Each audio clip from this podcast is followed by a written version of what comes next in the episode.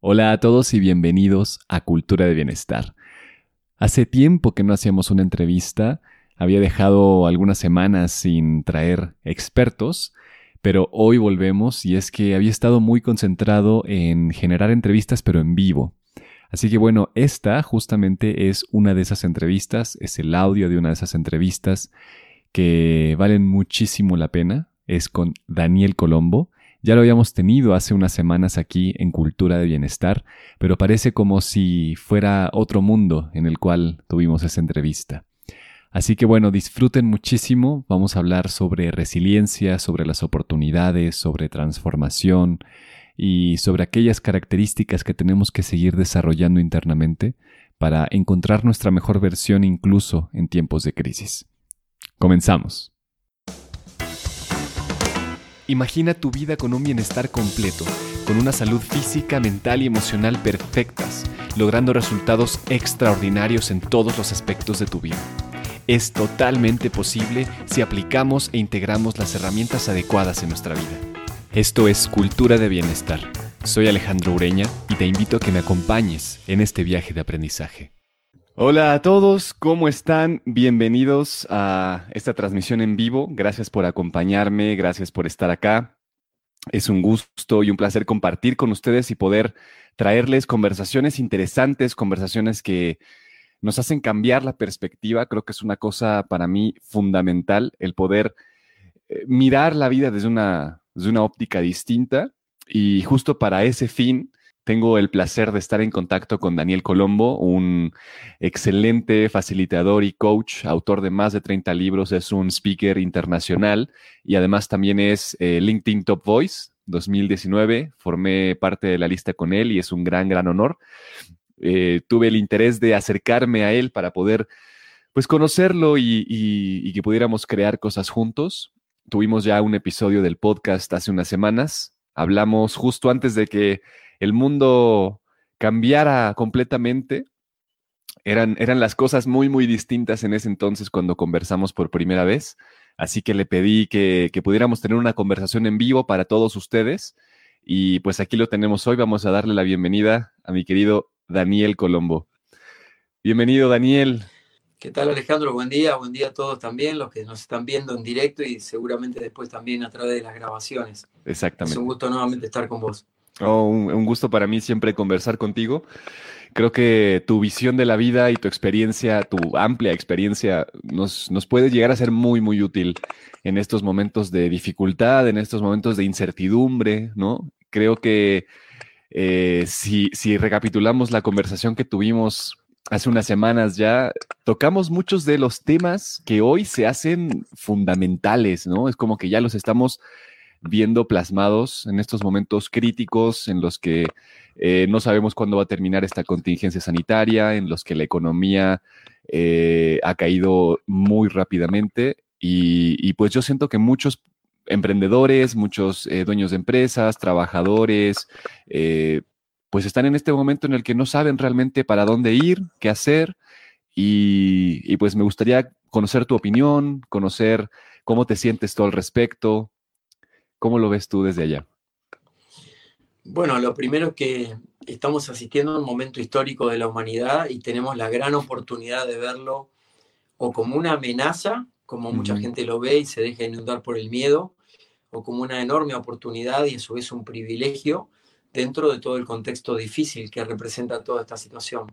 ¿Y por qué digo que es una situación excepcional y que probablemente no habíamos vivido nunca algo así como humanidad completa? Porque estamos frente a una pandemia que está afectando a todos los países del mundo y estamos todos subidos al arca de Noé. Es decir que en vez de los animales, ahora estamos todos nosotros arriba del mismo barco y depende mucho de nuestro cuidado, de nuestra inteligencia emocional, de la forma de reaccionar frente a las cosas, de no reaccionar en automático precisamente, cómo vamos a poder capitalizar esta gran experiencia que nos confronta el coronavirus en términos de resiliencia personal y colectiva. La resiliencia, probablemente todos sepan, y para los que no lo saben, es la habilidad que tenemos todos los seres humanos incluso aquella persona que se define como yo soy débil o no puedo, también tiene resiliencia dentro suya y es la habilidad que puestos frente a una situación inevitable donde no tenemos control de absolutamente nada, lo único que podemos hacer es ser fuertes. Y en ese momento sale a la luz nuestra resiliencia. Resiliencia viene del latín resiliere, ligado un poco con el italiano también, que significa rebotar, ¿sí? Rebotar, tocar fondo y rebotar, como cuando estamos en una alberca, en una piscina, que nos tiramos hacia el fondo y ahí rebotamos y salimos a la superficie. Y hay otra definición que viene del ámbito de la física, que es que la resiliencia es la habilidad de cualquier cosa de modificarse y volver a la forma original. Y con esto de la forma original me quedo con algo que estoy leyendo muchísimo en las redes sociales, y es casi como una plegaria que tienen millones y millones de personas de que las cosas vuelvan a ser como antes. Dicen, quiero que las cosas vuelvan a ser como antes. Y realmente, y aquí tengo una noticia que tal vez no es tan buena, las cosas no van a volver a ser como antes. Sin duda. Nunca más. Sin duda. Porque este episodio, esto que estamos transitando, nos transforma profundamente en lo individual y en lo colectivo como sociedad. Exacto. Sí, en ese tema yo he insistido muchísimo.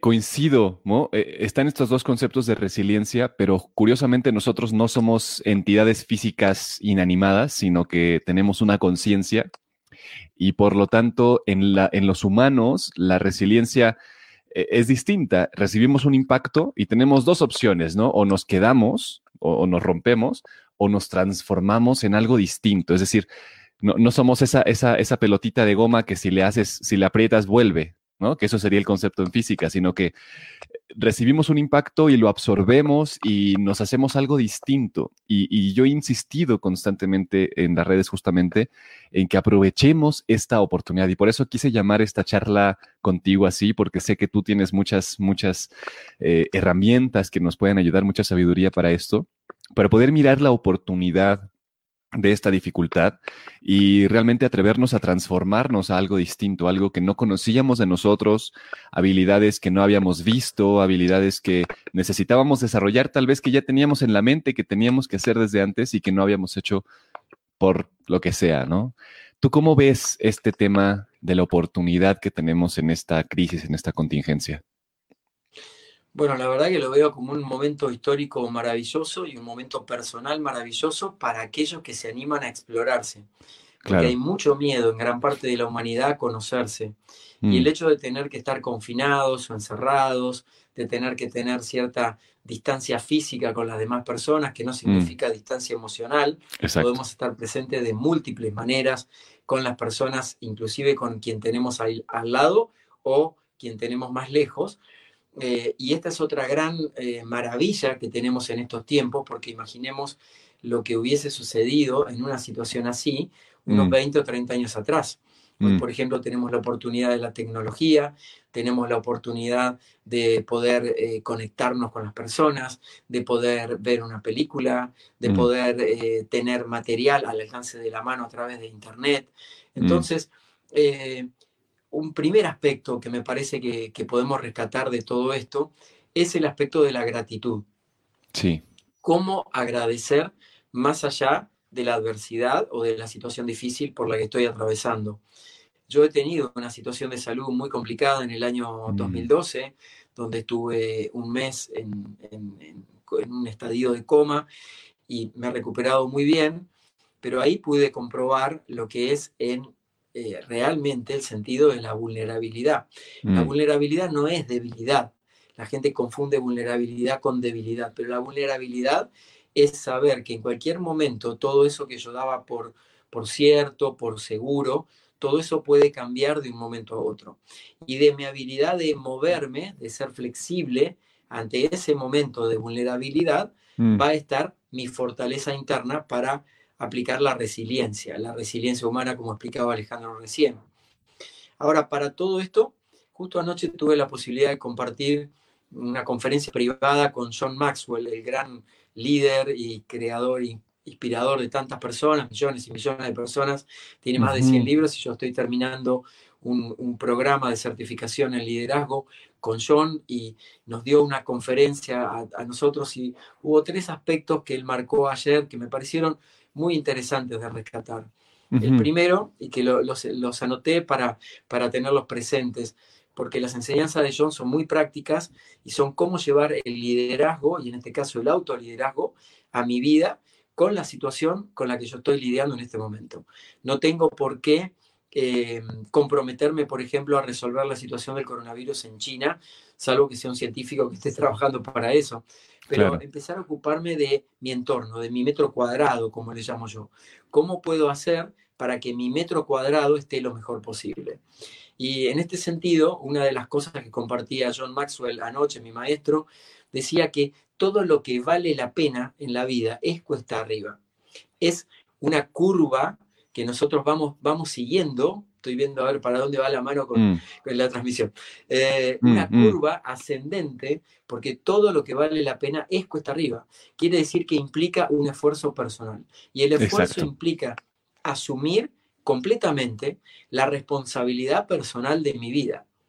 Fíjense qué interesante y qué paradójico que el coronavirus nos viene a traer no solamente esta distancia, sino que todos esos gestos de afecto que tal vez hasta hace un mes me molestaban, como por ejemplo cuando venía mi pareja y me tocaba o me quería dar un beso, o venían mis hijos y estaban alborotados de la alegría al verme llegar a casa, hoy no los puedo tocar, no los puedo abrazar, me puedo contactar de otra manera.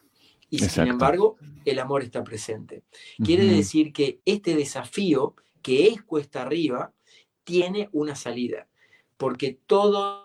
Y si cada uno de nosotros, incluso la gente que nos está viendo, empieza a observarse internamente, va a poder descubrir que los momentos de gran aprendizaje en su vida, en general fueron momentos de ir muy hacia arriba y generalmente momentos de dificultad, momentos de grandes desafíos, porque aprendemos a través de la dificultad. Sí. No estoy diciendo que hay que aprender necesariamente a través del sufrimiento. Ah, interesante. Porque en general las personas tienen mucha confusión entre lo que es el esfuerzo y el sufrimiento. Son dos cosas completamente distintas. Total. Yo te diría que esfuerzo sí, sufrimiento no. Porque ya si yo me coloco en el nivel subconsciente a pensar en términos de sufrimiento, voy a generar más sufrimiento en el proceso cuesta arriba que estoy haciendo para salir de los problemas.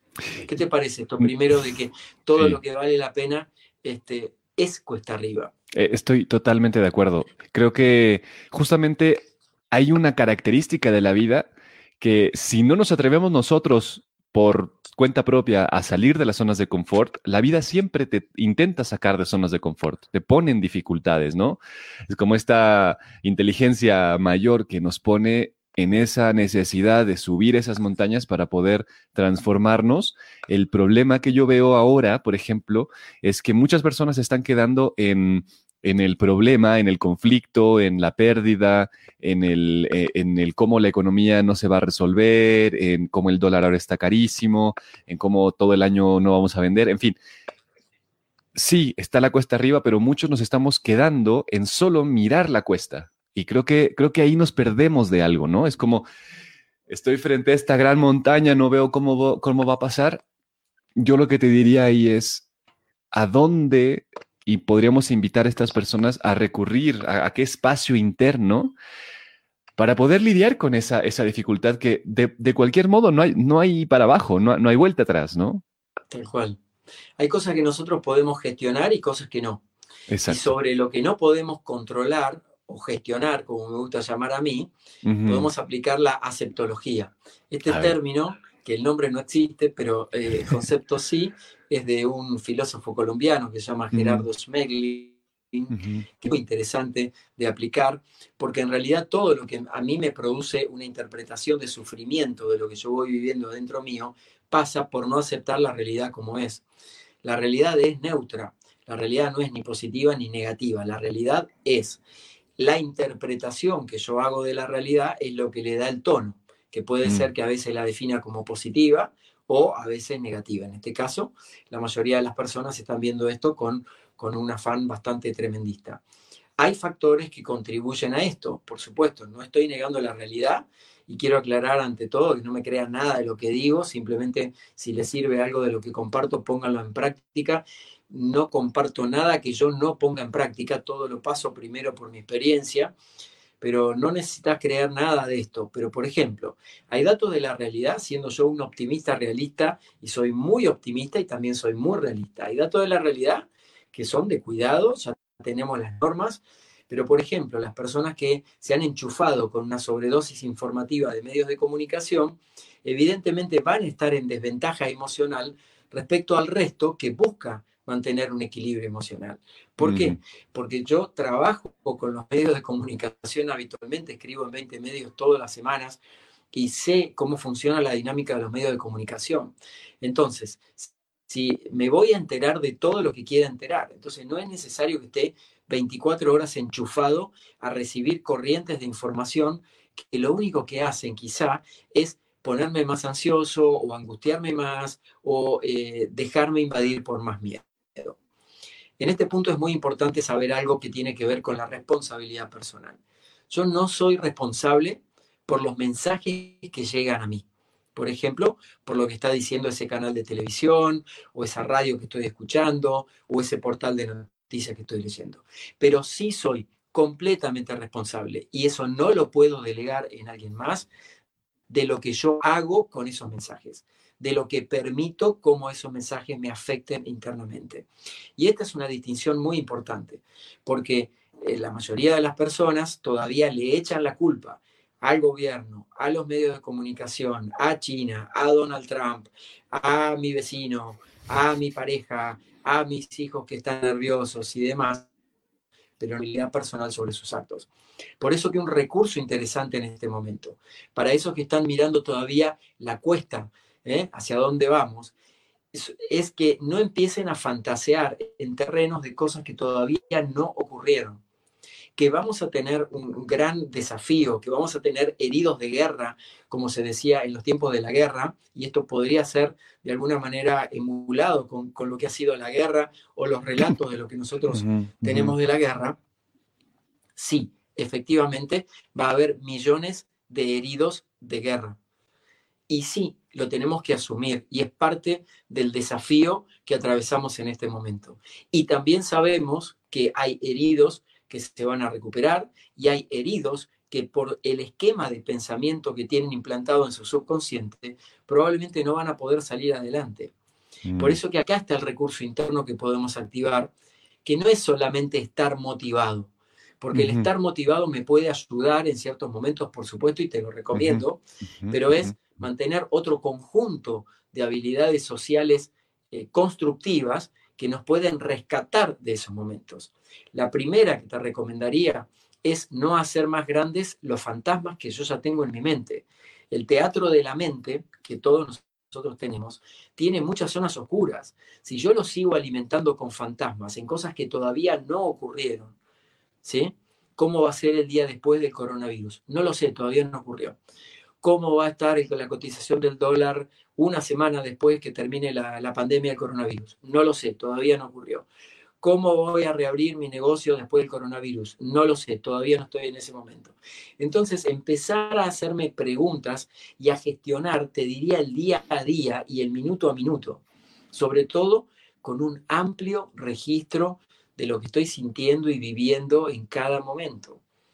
La mayoría de las personas en este nivel subconsciente, acá arriba tenemos la conciencia, pensamientos, ideas, nuestras consideraciones, y todo eso lo llevamos emocionalmente hablando en el nivel subconsciente de nuestra mente. Si yo al nivel subconsciente de la mente le meto un pendrive cargado de miedo, ansiedad, palabras negativas, enojo, bronca, ira, decepción, frustración, pánico, enfermedad, entre comillas, debilidad interna que baja mi sistema inmunológico y demás, estoy mucho más propenso a no poder gestionar todas estas emociones que siento. Entonces, necesito trabajar internamente, y esta es otra herramienta fundamental, el autoconocimiento. si yo no me conozco, si no me cultivo por dentro, tanto como cuando riego una planta o cuando alimento a mis mascotas, yo también necesito alimentarme de otras cosas que no son solamente los pensamientos negativos que me limitan. Y te quiero aclarar que todos tenemos pensamientos de esa vibración y que nos van a seguir llegando porque está en la naturaleza humana. Ahora, yo puedo elegir qué hacer con eso. Elegir que me domine o elegir cómo gestionarlo para dar el siguiente paso. Por ejemplo, yo trabajo permanentemente con ejecutivos, con profesionales, con emprendedores. Esta semana estuve haciendo coaching con una médica española que está en el medio de la pandemia, en el nivel de pandemia que tiene España en este momento, que no es, por ejemplo, el que tiene Argentina en este momento. España está realmente en una situación, un estadio muy comprometido. Claro. Y estábamos hablando de la autorregulación emocional. La autorregulación es qué graduación de emoción yo le pongo a cada una de mis cosas. Por ejemplo, en la convivencia, 24 horas, 7 días a la semana con mi pareja, con la que no estoy acostumbrado a convivir, obviamente se van a presentar dificultades. Y ese es el problema por el que está pasando la mayoría de las personas. Por eso, por ejemplo, en China se ha desatado una crisis de divorcios muy, muy grande. Y probablemente suceda también en América Latina. Entonces, ¿qué tal cambiar eso por privilegiar el vínculo, si es que me interesa todavía, y, por ejemplo, aprovechar este tiempo para tener conversaciones valientes, o tener esas conversaciones que hacía mucho tiempo que no tenías tiempo para tener? Porque una gran paradoja también de esto, ayer lo puse en mi Instagram, es, bueno, vos que te pasabas pidiendo, quiero tener tiempo personal, ahora tenés tiempo personal. Porque por más que estabas haciendo home office, por ejemplo, si estás trabajando desde tu casa, y aquí quiero reconocer también a toda la gente que no está trabajando en la casa, está afuera cuidándonos o brindándonos servicios esenciales, un reconocimiento para todos ellos. Gracias por su valor, por su aporte. Totalmente. Y por esto tan invaluable que están haciendo para todos nosotros. Pero si querías tiempo personal, ahora tenés tiempo personal. Si querías encontrar tiempo para hacer gimnasia, ahora tenés tiempo para hacer gimnasia. Si querías tiempo para leer, ahora tenés tiempo para leer. Si querías tiempo para tener tiempo de calidad con tus hijos, ahora tenés más tiempo para estar con tus hijos. Entonces, cuidado, no pongamos la excusa que es el argumento de los mediocres. La excusa es el argumento de las personas mediocres. No lo antepongas a cualquier otro fantasma, no lo disfraces como, ay, tengo miedo, para no asumir la responsabilidad personal sobre lo que te toca. Este es un momento histórico. Conozco gente que está creando proyectos maravillosos para implementar, ni bien termine el coronavirus. Gente que se está reinventando en su negocio, gente que está migrando su negocio al mundo digital, empresas que no trabajaban con home office y hoy se están planteando una política de seguir con el home office después de que termine esta pandemia del coronavirus, o encontrar una cultura empresarial nueva. Esas son actitudes proactivas que te van a llevar hacia adelante. Entonces, si quisieras tomar la delantera en esto de que mientras vamos en la cuesta, vamos tomando decisiones, en vez de estar mirando todo lo que me falta para llegar, miremos todo lo que tengo construido y qué puedo hacer con todo eso que ya tengo construido. Por ejemplo, ¿cómo estoy agregando valor en mis comunicaciones? ¿Qué estoy posteando en mis redes sociales? ¿Estoy aportando valor o realmente estoy posteando memes graciosos? Entonces, todo tiene una medida. Y si te dedicas a los memes graciosos, está fantástico. No hay ningún problema con eso. Pero cuidado también con distraerte de tu realidad interna para que después no te tengas la excusa de y al final no pude aprovechar toda la experiencia del coronavirus, porque estás pensando como en engancharte otra vez en un automático, que probablemente no va a ser lo mismo, porque las formas de trabajo, los negocios no van a funcionar igual, las fronteras no van a funcionar igual, los requerimientos, recuerden lo que pasó con aquel acontecimiento de las Torres Gemelas. Yo ese día justo estaba volando en American Airlines, pero rumbo a Buenos Aires, y ni bien llega mi vuelo, una amiga que me estaba esperando me comenta lo que estaba pasando. Entonces, imagínense que si el mundo se transformó a partir de eso, por poner solo un ejemplo, pero en términos de virus, hemos tenido la gripe aviar en distintos países, hemos tenido el SARS no hace tantos años. Ahora, lo que tiene esta pandemia de particular es que estamos todos subidos al mismo barco. Y creo que esa es la gran enseñanza ejemplificadora que nos deja esto. Me encanta. Que sí, sin duda no vamos a volver a lo mismo, y es una oportunidad para los que la tomen, para los que pongan atención, justamente como lo dices, para los que no se distraigan de su realidad interna, ¿no? Es un momento importantísimo para utilizar todas las herramientas que tenemos, que son muy vastas, son tremendas. Yo estoy insistiendo mucho en que es un excelente momento para conectar, para invitar, para tener este tipo de conversaciones como estamos teniendo contigo. O sea, todo tiene que ver con la perspectiva, ¿no? Con cómo Exacto. mires tu realidad momento a momento. Y yo nos hago una pregunta, y es, ¿quién quieres ser a partir de ahora? Yo ni siquiera planteo cuando termine la crisis, porque quién sabe, puede ser que termine la próxima semana o el próximo año, no sabemos, ¿no? Pero es una excelente oportunidad para que nos preguntemos quién quiere ser a partir de ahora, porque, no sé, yo he tomado algunos retiros, ¿no? He hecho algunos retiros de meditación, retiros de diferentes tipos, y es una cosa difícil. El retirarse no es algo que tomes a la ligera, es muy complejo retirarte de tu familia, de tu trabajo, dejar las cosas, y muchas personas no lo pueden hacer, y hoy tenemos un retiro mundial, ¿no? Tenemos la posibilidad de retirarnos y muchas tradiciones antiguas utilizaban el retiro para reconectarse con ese espacio interno, para reconectar con tu realidad más pura, por así decirlo. Y ahora tenemos esa oportunidad. Entonces, en ese sentido, es como, ¿cómo haríamos o qué cosa nos recomendarías tú para aprovechar este retiro en especial para convertirnos en mejores personas? ¿Qué técnicas, qué herramientas, qué, en fin, lo que tú nos quisieras compartir para tomarlo realmente de esa forma? Lo primero que se me viene a la cabeza, Alejandro, es que nosotros tenemos la elección en este retiro obligado en el que estamos, en este retiro espiritual y social en el que estamos, sí. Es preguntarnos qué tipo de retiro queremos tener. Uh-huh. ¿Qué queremos jugar en este retiro? ¿Quiero jugar al juego de la víctima? ¿Quiero jugar el juego de la guerra? ¿Estar peleándome todo el tiempo con mi entorno y conmigo mismo? ¿O quiero jugar el juego de la cooperación? ¿Quiero jugar el juego del entendimiento? Entonces, eligiendo qué quiero jugar, ya voy a saber con qué reglas me voy a mover. Por ejemplo, ya sé las consecuencias que podría tener si yo sigo eligiendo jugar el juego de la guerra, o el juego de la pelea, o el juego de la confrontación. Y esto es todo un desafío del temple, de la valentía, del coraje y de la paciencia, porque al estar conviviendo encerrado conmigo mismo y con mi familia, si la tengo, con amigos, con quienes conviva, es todo un desafío. Es todo un desafío porque no estamos habituados a eso. Entonces ahí tengo que tomar una elección personal que es individual y es indelegable. Nadie lo va a hacer por ti, a elegir qué tipo de juego quiero jugar. Observo que la mayoría de la gente está jugando el juego de la víctima. Uh-huh. Pobrecito de mí. Sí. Y cuando juego el juego de la víctima, me debilito. Claro. Se debilita mi autoestima, se debilita mi estructura emocional, mi claro. estructura psíquica, y se debilita también mi sistema inmunológico.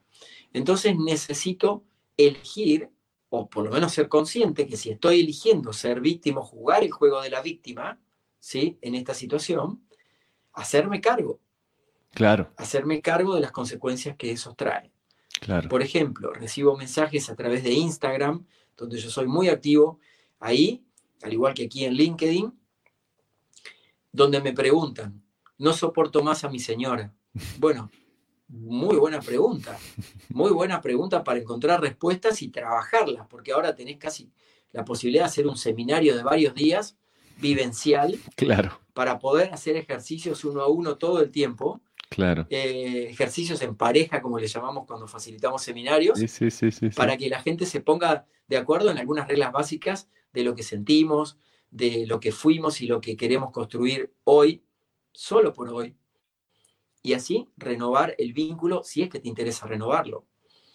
¿Cómo me relaciono con mis hijos? ¿Cómo me relaciono con mis compañeros de trabajo si estoy trabajando a distancia? Son elecciones que tengo que hacer en este momento.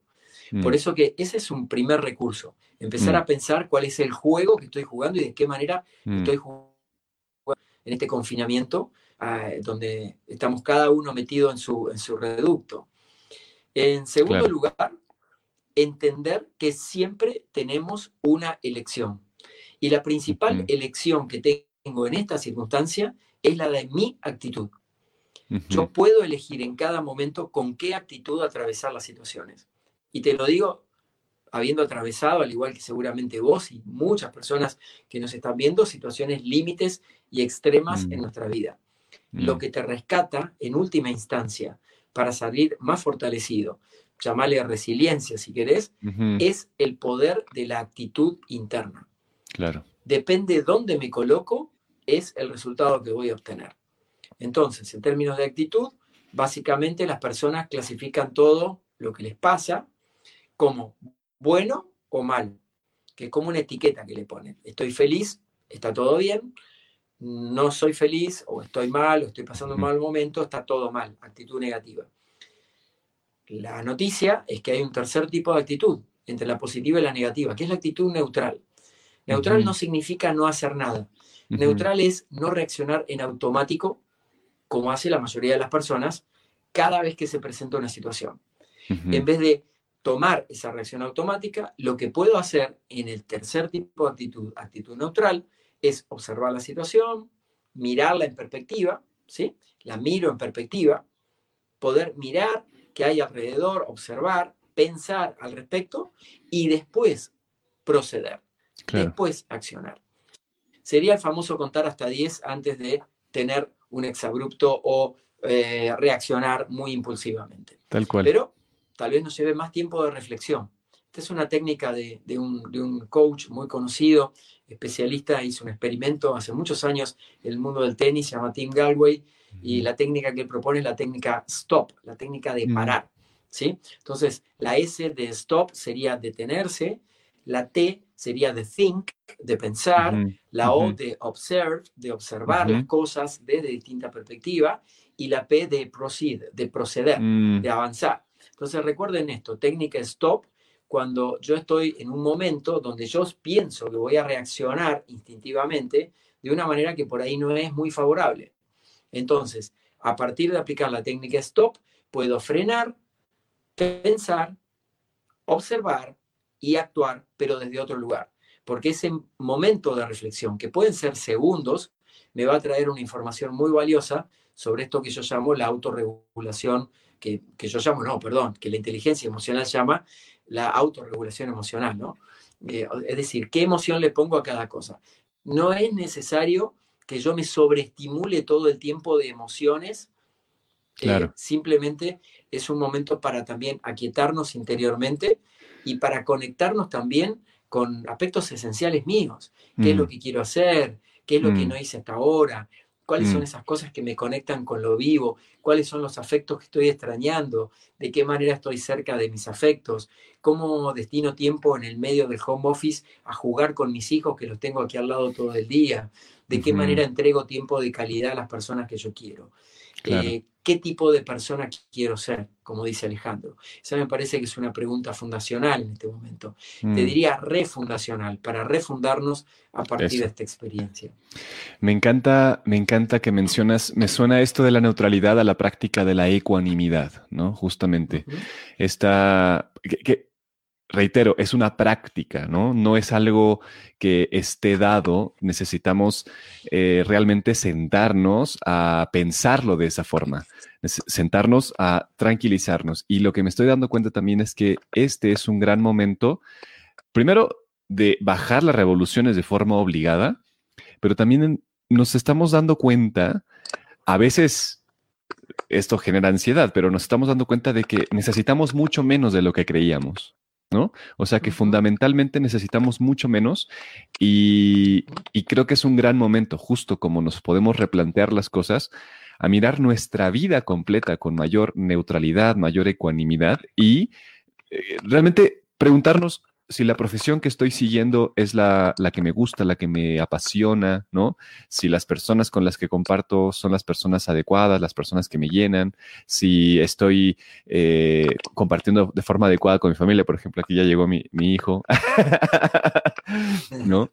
Cosas que van pasando. Entonces, creo que hay grandes oportunidades para crecer, pero también para volver a prácticas que nos van a hacer más dichosos. Y me gustaría tocar este tema, ¿no? Porque sí, está la posibilidad de seguir como víctimas y sufrir, ¿no? O sea, realmente elegir lo que... Retomando lo que decías hace un momento de no solo vivir la dificultad, sino sufrir la dificultad, o de vivir con dicha y ecuanimidad esta dificultad. Yo aquí te preguntaría, entonces, de acuerdo a tu experiencia como coach, como un hombre que ha, justamente, ¿no? Como tú dices, hemos tenido muchas dificultades y hemos pasado a través de ellas. ¿Cómo miras? ¿Cómo estás pensando la vida a un año, por ejemplo, ¿no? ¿Hacia dónde miras la sociedad? ¿Qué posibilidades ves? No a nivel individual ya, sino a nivel colectivo. ¿Qué nuevas posibilidades ves? Bueno, es curioso, porque estos días descubrí un post que había escrito hace unos 5 o 6 años. Ale, si tenés que ir a ¿sí? No hay ningún problema, ¿eh? Escribí hace unos 5 años un artículo, un post con algunas ideas sobre el mundo del futuro, o cómo me imaginaba el mundo del futuro. Lo descubrí estos días, lo posteé en LinkedIn hace unos días, porque me parece que ya en aquel momento estaba pensando y siento muy vividamente tengo 58 años y trabajo conmigo muy intensamente en un trabajo de búsqueda, de introspección, de acompañar a las personas, de comunicar y demás. Desde muy chiquito, porque empecé a los 8 años trabajando, tengo 50 años trabajando, ya a los 8 años cobraba mi sueldo, entonces se podía decir que trabajaba profesionalmente, ¿no? En la radio de mi pueblo. Okay. O sea que hace 50 años que me podría definirme como que soy un profesional en lo que hago. Y escribí este artículo revisando algo que yo siento desde hace varias décadas, por lo menos 2 décadas. Yo siento que hay un resurgir de la conciencia, como una expansión de la conciencia. Cuando hablo de esto no quiero hablarlo en términos místicos, porque hay muchas personas que todavía se sienten un poco prejuiciosas con eso, o están un poco escépticos. Cuando hablo de hablar, de abrir la conciencia, es como abrir mi mente. Abrir mi mente a nuevas experiencias, a nuevos colores, a nuevas variedades, a experiencias nuevas de mi vida, a darme la oportunidad de reconocer lo que siento, a darme la oportunidad de pensar qué pasaría si hago este proyecto que lo tenía abandonado. Esa es la apertura de conciencia. No es, viste, como los hippies del Flower Power en los años 60 o cosas por el estilo. Es algo más cotidiano, más cercano. ¿Qué tipo de información consumo? ¿Qué tipo de libros leo? ¿Con qué tipo de personas me voy rodeando? ¿Qué tipo de círculo de amigos quiero tener? ¿Qué tipo de calidad de conversaciones quiero sostener? ¿Qué tipo de impacto o qué tipo de liderazgo, desde mi autoliderazgo, de influencia, quiero ir teniendo en cada una de las personas del mundo? Y siento que después de esta experiencia del coronavirus, en un tiempo, en algunos pocos años, vamos a estar muchas más personas viviendo en esa conciencia, que es una conciencia diferente, es una conciencia de mayor disfrute personal, no está tan basada en la obligación del tengo que o me tengo que mostrar de tal manera, está más basada como en relaciones más genuinas, más transparentes, más honestas, y habrá mucha gente que va a seguir en otro plano, pero de lo que sí estoy seguro, que en este ejército de gladiadores de nueva conciencia, de esta expansión de habilidades internas y de conectarnos más de corazón a corazón, vamos a ser millones y millones más. Porque este tipo de acontecimientos no pasan desapercibidos en términos vibratorios. La energía se va transformando. Entonces a veces hay que llegar, como en la resiliencia, ¿no? Hay que llegar muy abajo para de ahí empezar a resurgir. Cada uno de nosotros tenemos algún punto de referencia de eso. Claro. Entonces, el mundo que yo me imagino es un mundo con fronteras menos estancas, tal vez haya más controles fronterizos, pero digamos, con una conciencia más planetaria, digamos, como que estamos todos en el mismo barco, y esto que siempre hemos leído desde hace muchos años del efecto mariposa, ¿no? El aleteo de una mariposa en Asia tiene impacto en lo que está pasando en México o en Argentina. Y bueno, estamos hoy teniendo más conciencia de eso, porque es así, es un aleteo por allá, que en muy poco tiempo el aleteo llegó aquí. Y estamos lidiando con el aleteo. Entonces, si lo sabemos capitalizar en términos de experiencias de crecimiento individual y colectivo, y aquí meto también a los gobiernos, que todavía me parece que en la mayoría de los países, hablo por el mío, que es el que conozco más cerca, ha tomado muy buenas medidas, pero también hay muchas brechas que quedan ahí como sueltas, y que seguramente, ojalá, tengan la conciencia cívica y la conciencia de servicio que tienen que tener los políticos y los gobernantes, y de todos los partidos políticos, no solamente de los que están en el poder en este momento, porque hay una responsabilidad que está en sus manos y que no está en nosotros, que es la responsabilidad de legislar. Entonces, depende de la calidad de eso, son las decisiones. No es que le estoy entregando como el poder al gobierno, porque otra de las cosas que va a surgir, que es muy interesante, lo aprendí hace unos días con Borja Vilaseca, un especialista en enneagrama español con el que estoy trabajando como uno de los facilitadores de sus seminarios en mi país, es el tema de la emancipación emocional de las cosas. Emanciparnos del gobierno, emanciparnos del banco, emanciparnos del jefe, pero no emanciparnos en forma negativa, sino... Claro. Obtener libertad interna donde yo no necesito que venga el gobierno a decirme lo que tengo que hacer.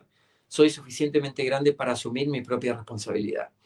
Y también emanciparme, por ejemplo, de no depender de que, no sé, de que los clientes me llamen para poder ofrecer mis servicios. Salir yo a crear mercados a partir de lo que hago, de lo que sé o de cómo me estoy reinventando. Te voy a poner un ejemplo de una clienta que tuve en el año 2001 en Argentina, 2002. Argentina pasó en aquel momento una crisis tremenda, con una hiperinflación atroz, y donde el gobierno confiscó los ahorros de millones y millones de argentinos, o sea, los pocos pesos que había dentro de la cuenta bancaria de cada argentino se los llevó al gobierno. Uf. Los tomaron directamente. Horrible. O sea, robaron la plata directamente. Sí, sí, sí, sí. En aquel momento, obviamente, se perdieron muchísimos puestos de trabajo y demás. Y pude tener la oportunidad de trabajar como su coach con una persona que era instrumentista quirúrgica, que quedó sin trabajo. Y puesta en esa situación, estaba muy desesperada, porque llevaba una carrera de 30 años asistiendo a los cirujanos en los quirófanos. Entonces, empezó a pensar qué podía hacer para sobrevivir. Y empezó a buscar trabajo de lo suyo, pero la verdad que había tanta reducción de puestos de trabajo que no encontraba de lo suyo. Qué difícil. Y buceando en este trabajo que tuve la oportunidad de hacer, descubrimos de una pasión que tenía cuando era adolescente, que era por hacer pasteles, por hacer tortas, ¿sí? Lo que nosotros llamamos tortas. Entonces diseñamos juntos. Yo me dedico al coaching ejecutivo y empresarial y soy mentor también de emprendedores y de empresarios. Y diseñamos juntos un proceso para ver qué pasaría si ella pudiera reconectar esa pasión que tenía en aquel momento con una actividad en el momento presente que le permitiera generarse subsistencia. Cuento corto, a los 6 meses había montado su pequeña empresa de tortas especializada en cumpleaños de 15 años, se había hecho un catálogo, en aquel momento fotos en papel, no había fotos digitales, y empezó a comercializar las tortas. 3 años después tenía 6 personas trabajando con ella, 2 vehículos para repartir las tortas, y así puede seguir la historia. Entonces, ¿por qué te cuento esto? Sí, sí. Porque no era una persona con recursos, solamente tenía recursos internos y tenía la intención, el poder de la intención. Entonces acá hay un concepto muy valioso, que es que si nosotros usamos nuestra atención intencionalmente, vamos a poder encontrar respuestas para que nos traigan algún resultado diferente. Repito esto porque me parece que es importante. En general, las personas utilizan los episodios accidentales, los tropiezos de la vida para cambiar. Pero también podemos generar instancias de transformación a partir de poner, en vez de lo accidental, ponerlo intencional. Me olvido del episodio que podría pasar, por ejemplo, dentro de un año, que va a pasar con mi negocio dentro de un año después del coronavirus, y lo que hago es empezar a poner una atención intencional en lo que yo quiero lograr de acá a un año, empezando hoy, con esa atención enfocada, intencional, clara, poniéndome a trabajar, culo sobre la silla, si se permite en LinkedIn. Entonces, culo sobre la silla. Nadie lo va a hacer por vos. No va a haber nadie que te va a... Seguramente va a haber muchos que te van a poder echar una mano, pero vamos a estar todos, cada uno, buscando salir adelante. Entonces, probablemente nadie lo va a hacer por vos. El que lo va a tener que hacer sos vos. Esto le respondí ayer exactamente eso a una persona que me consultaba por Instagram. Tengo mucho miedo, estoy muy sola, no tengo a nadie con quien hablar, no, me siento totalmente insegura, siento temores y demás. Puede ser que se sienta de esa manera. No sé qué hacer. Ponerte en acción, moverte, leer un libro, conectarte a internet, me estás escribiendo en Instagram, busca en internet información, lee El hombre en busca de sentido de Viktor Frankl, libro que recomiendo. Sí. Pongámonos, digamos, en acción. Pero nadie lo va a hacer por vos. No, tenés que mover el culo. Eso sí. Así es, tal cual. Me encanta porque es totalmente práctico.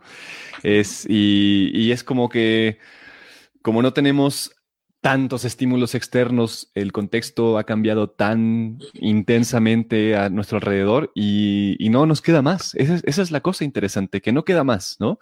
Estamos en el punto en el que no habíamos estado nunca de una forma colectiva tan vasta, ¿no? O sea, porque había habido momentos en los que países o regiones habían tenido tal vez esta situación en la que tenían que cambiar y transformarse, pero como planeta no había...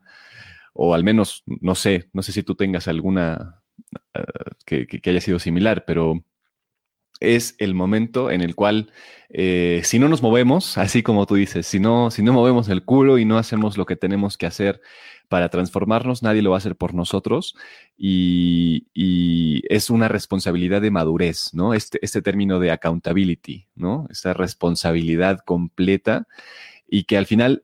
Ya no es el tiempo en el que el jefe va a estar aquí atrás de ti diciéndote qué hacer y cómo hacerlo. Ahora depende de nuestra propia conciencia porque estamos solos aparentemente o solo con tu pareja, con tus hijos, con, no sé, ¿no? Con la persona con la que estés viviendo la cuarentena. Y es mucho más importante ahora la fortaleza que tenemos que desarrollar como individuos para poder realmente llevarnos allí donde queremos llegar, sea lo que sea, porque como tú bien dices, con esta enfermera que se transforma en una pastelera, ¿no? No hay límites, realmente no hay límites. Tú defines tus propios límites, ¿no? Tú pones la barra, que es una cosa que hablamos, eso tal vez podríamos comentarlo un poquito ahora, ¿no? Lo comentamos en el podcast, en el episodio que tuvimos contigo, que tenemos un techo, ¿no? Nos planteamos nosotros mismos un techo, exacto. ¿Por qué no hablamos un poco de eso, de cómo se aplica ahora, ¿no? ¿Cómo podemos romperlo, cómo podemos llegar ahí y darnos cuenta de que existe, de que estamos pegando tal vez con ese techo y que podemos florecer de otra forma?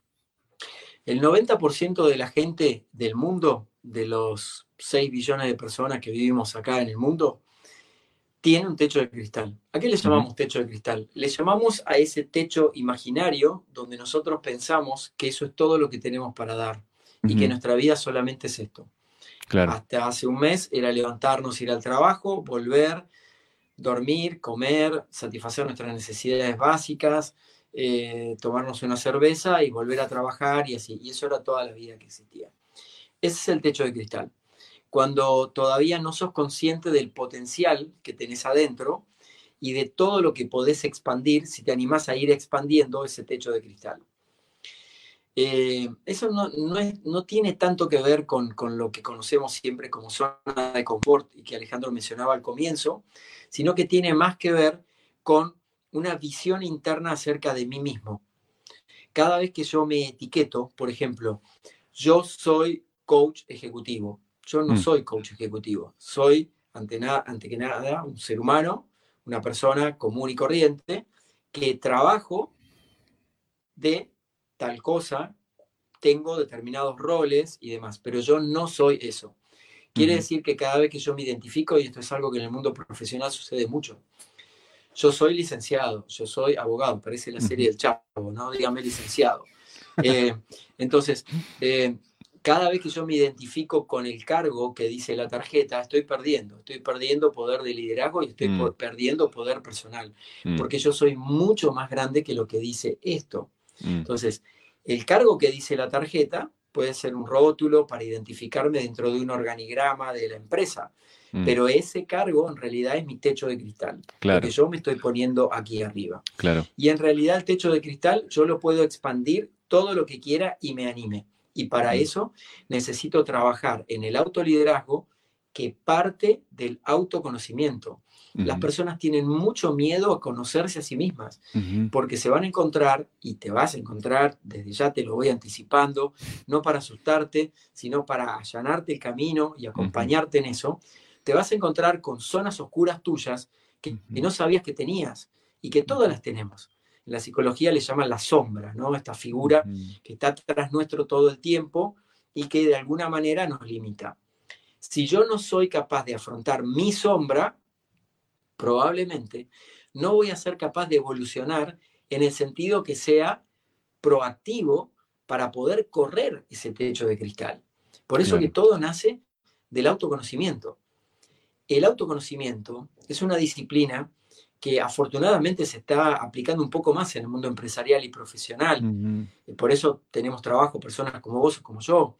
Ahora, no es lo más frecuente, porque, por ejemplo, en el ámbito empresarial, hasta hace no muchos años, cuando empecé a desempeñar fuertemente mi carrera como coach, hace más de 25, 30 años casi, no se podía hablar de emociones, no estaba permitido, no podíamos sentir en el trabajo. En el trabajo tenemos que rendir, no solamente sentir. Y justamente el autoconocimiento lo que nos da es la oportunidad de correr ese techo de cristal para nosotros. Y si somos líderes, de ayudar a todas las personas que estamos liderando, en que también vayan corriendo y expandiendo ese techo de cristal. Entonces, no tiene que ver con la zona cómoda, sino con un cubículo que yo mismo me creé en mi fantasía de que yo soy esto. Voy a poner un ejemplo. Sé que es una generalización y sé que hay excepciones, y por eso lo quiero marcar especialmente, que tiene que ver con los empleados públicos, con los que trabajan en general en organismos estatales. En general, por lo menos en mi país, y vuelvo a repetir, hay excepciones de excepcionales empleados públicos en todos lados, esos que te facilitan los trámites, que te dicen, mira, esto es mejor que lo hagas de esta manera porque va a salir más rápido, y gracias a esos empleados. Pero también debemos reconocer que la gran mayoría de los empleados públicos están encajonados, están encuadrados en hacer lo mínimo indispensable. Por eso tenemos la burocracia que tenemos, por lo menos en un país como el mío. Y esto no va en contra de los empleados públicos, porque repito que hay gente que son excepcional. Y tampoco tiene que ver con el sistema, porque una persona con actitud puede cambiar el sistema. Si vos no podés administrar tu metro cuadrado de responsabilidad en lo que tenés que hacer todo el día y colocarte en la posición de mejora, y tal vez pensar en dedicarte a otra cosa, porque si vas solamente a pasar las horas a tu trabajo, y aplica para empleados públicos, pero también para empleados del mundo privado, realmente no sé si estás agregando valor.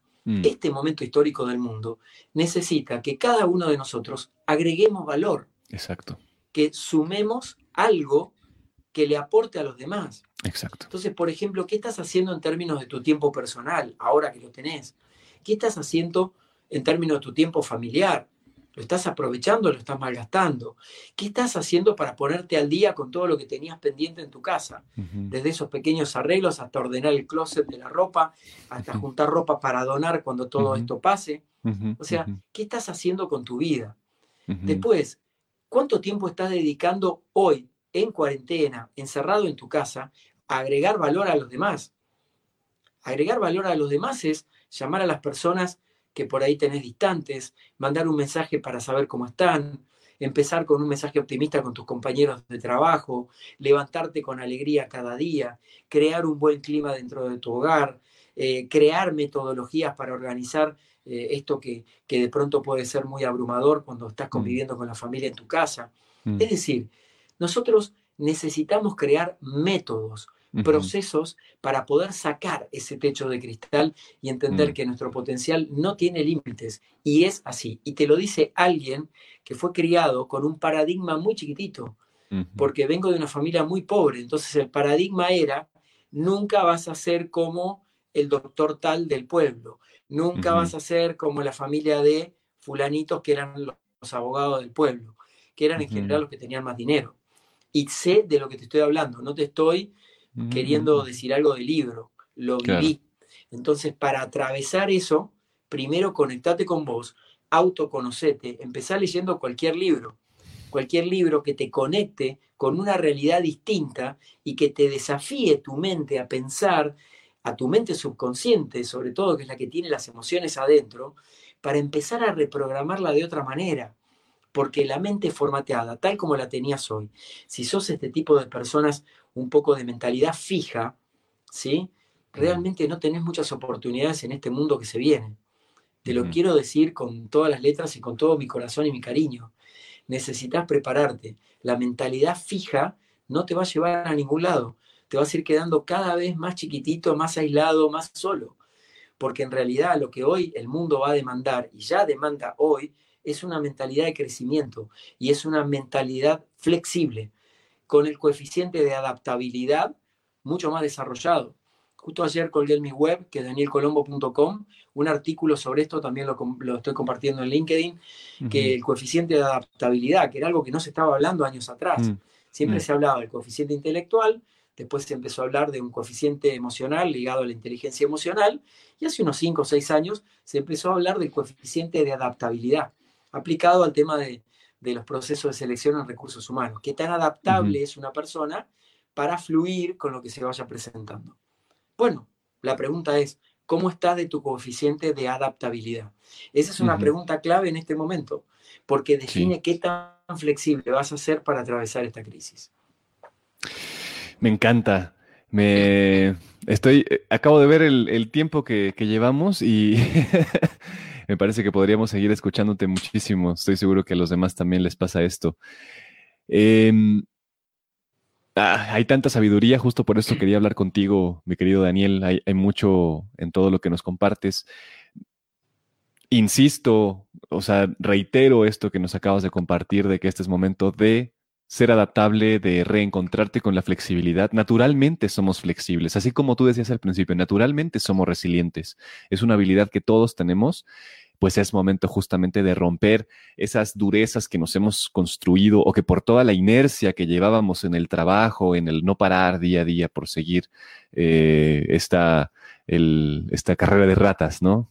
Bien conocidas, de producir y que al final te estabas alejando de lo que realmente importa. Pues hoy tenemos la oportunidad de romper esas barreras, de romper esas durezas en tu conciencia, recuperar la flexibilidad, recuperar la dicha, elevar tu techo de cristal y realmente convertirte en cualquier cosa que sea que realmente desees, que realmente te llene, reconectar profundamente con las personas. Me encanta esto que también nos compartías de tomarlo como un seminario, un retiro con tu pareja y hacer ejercicios con tus hijos, con tu pareja, convertirte en un mejor padre, convertirte en una mejor persona en general, con mejor salud, en fin. Creo que hay tantas posibilidades. Y te agradezco muchísimo, Daniel, por compartirnos tu visión ampliamente sabia, tranquila, llena de esperanza, llena de una perspectiva tan amplia. Yo te pediría que nos dejaras un último mensaje. Recuerdo plenamente este último mensaje que nos dejaste en el podcast de Siempre Adelante. Creo que también aplicaría, pero si tienes algún otro mensaje final como resumido que nos tenemos que quedar en este momento, adelante. Bueno, muchas gracias a vos, Alejandro, y mi mensaje final es que tomes tiempo para vos mismo, para ir adentro, para reflexionar y para potenciar todos esos recursos internos que todavía le estás privando al mundo. Por favor, todos tenemos dones y habilidades. No le prives al mundo la oportunidad de conocerlos. Eso va a marcar una gran diferencia en ti y en todas las personas que te rodean, y además nos vamos a ver beneficiados todos. Y de eso se trata esta cruzada, de compartir. Porque recordá, en esta especie de arca de Noé estamos todos arriba. Me encanta. Estamos todos ahí. Creo que hay mucho por hacer. Tenemos todavía mucho trabajo. Esto yo siento que está comenzando recién. Estamos en un muy, muy buen momento para seguir explorando nuevas perspectivas, nuevas posibilidades. Ahí dejo el mensaje que nos acabas de compartir. El tomarte tiempo para ir adentro, reflexionar, potenciar tus recursos internos. Realmente el mundo se beneficia. Creo que eso es un hecho. Se beneficia cuando tú sacas tus dones. Muchísimas gracias, mi querido Daniel. Es siempre, siempre un placer compartir contigo, leerte. Les recomiendo muchísimo que lo busquen. Está en todos lados, en todas las redes sociales. Está en Instagram, está en Facebook, está en LinkedIn. Tiene su página, DanielColombo.com. Voy a agregar, de hecho, aquí también tus redes. Déjame nada más copiar todo esto para que todos puedan verlas. Para que lo sigan, lo lean. Además de todas las publicaciones que hace. Espérame un segundito, porque no me dejó, era mucho texto. Un segundito. Tus libros, tu LinkedIn, tu Instagram, que es importante, solo que no me dejó copiar todo. Un momentito. Denme un segundo para que se queden con las redes aquí de Daniel. Mientras sale, escribe, sí. Dale. Agregar que podemos...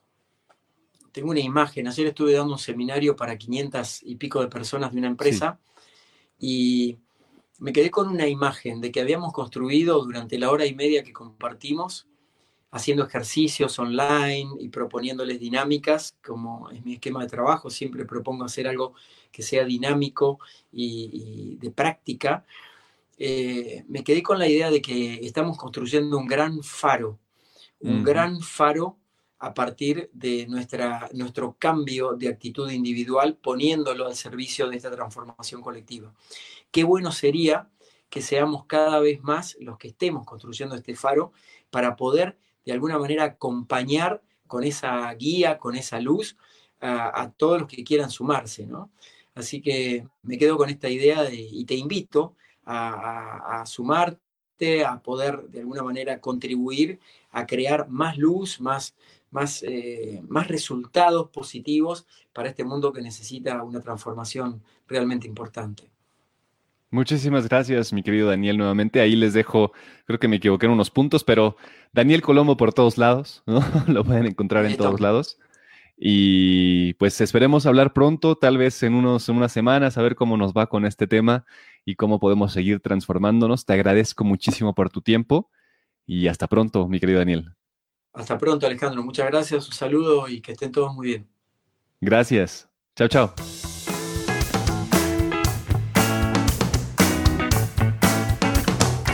Llegaste hasta el final de esta entrevista. Muchísimas gracias por dedicarte el tiempo. Y bueno, si sientes que hay valor en esto que acabas de escuchar, ayúdame a compartirlo. Ponle clic en compartir y mándalo a tus amigos, a tus familiares, a los grupos de WhatsApp. Ayúdame a que esto llegue a más personas porque eso nos da oxígeno y nos permite seguir compartiéndote este tipo de mensajes. Te invito a que entres a mi perfil en LinkedIn, Alejandro Ureña Amieva. Ahí estoy compartiendo muchísimas entrevistas, diferentes cosas que trataré de ir subiendo a este podcast para que podamos disfrutar y seguir expandiendo el mensaje. Gracias y que tengas excelente día. Hasta la próxima.